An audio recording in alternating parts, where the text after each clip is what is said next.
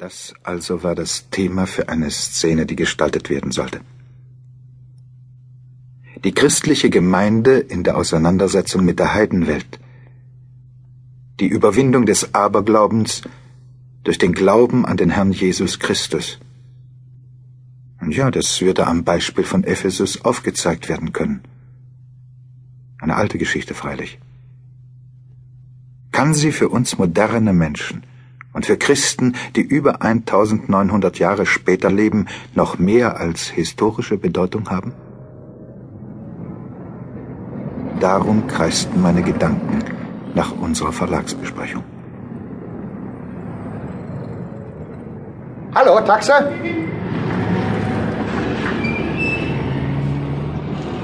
Bitte zum Bahnhof.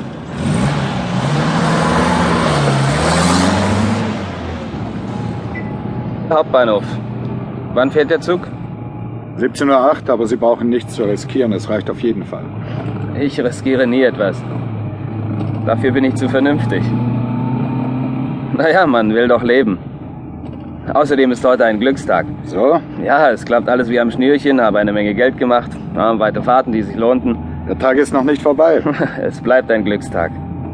Und woher wissen Sie das? Sie lesen wohl kein Horoskop, wie? Nein. Ich bete. Sie glauben, was im Horoskop steht? Glauben. Ich lese es. Und heute hat es gestimmt. Ja, manchmal stimmt es nicht. Ich freue mich aber, dass es heute gestimmt hat. Man darf sich doch wohl über sein Glück freuen, oder? Natürlich.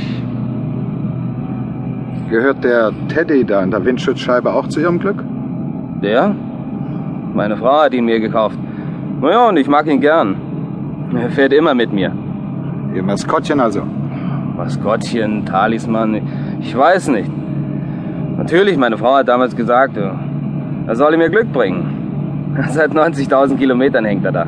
So? Und? Ja, kein Unfall, nichts. Und heute ist ein richtiger Glückstag. Sie beten nicht? Na, Sie können aber fragen. Übrigens, wir sind gleich da. Ja, ich weiß.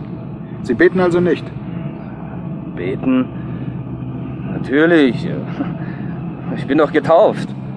Ja, ich gehe auch in die Kirche. Wissen Sie, ich glaube ja gar nicht an diese Dinge, nicht an das Horoskop und nicht an diesen niedlichen Teddy da. Der gefällt mir nur. Aber heute ist ein Glückstag. So, wir sind da. Mach 3,20. Bitte. Dankeschön. Nanu, Sie sagen ja gar nichts. Wollen Sie denn nicht aussteigen? Verzeihen, natürlich steige ich aus. Ich musste nur gerade an Ephesus denken. Ephesus? Nie gehört. Oh, wollte noch niemand hin. Ich muss doch gleich nachher im Zug Apostelgeschichte 19 lesen. Sollten Sie übrigens auch nachher lesen. Apostelgeschichte 19 von Vers 8 an. Sie sind wohl Pfarrer, was? Nein, Schriftsteller. Aber ich komme eben von einer Besprechung. Ich muss mich nun einmal um Apostelgeschichte 19 kümmern, weil ich eine Hörfolge über Ephesus schreiben soll. Sie sollten sich auch mal drum kümmern, Mann. Wiedersehen. Wiedersehen. Komischer Kauz, der meint, ich sei abergläubisch. Komischer Kauz, der ist abergläubisch und weiß es nicht.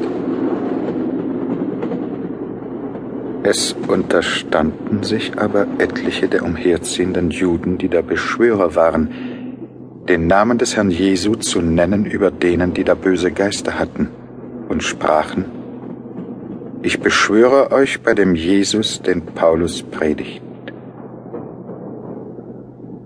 Aberglaube bei den Juden in Ephesus. Jesus als Zauberformel. Und der heidnische Götterkult der Artemis. Über 1900 Jahre ist das her. Eine Geschichte, die gewesen ist. Ob sie uns heute noch etwas angeht? Man müsste Paulus fragen, den Apostel. Der war damals in Ephesus. Ja, ich war damals in Ephesus. Und es war allerhand los dort.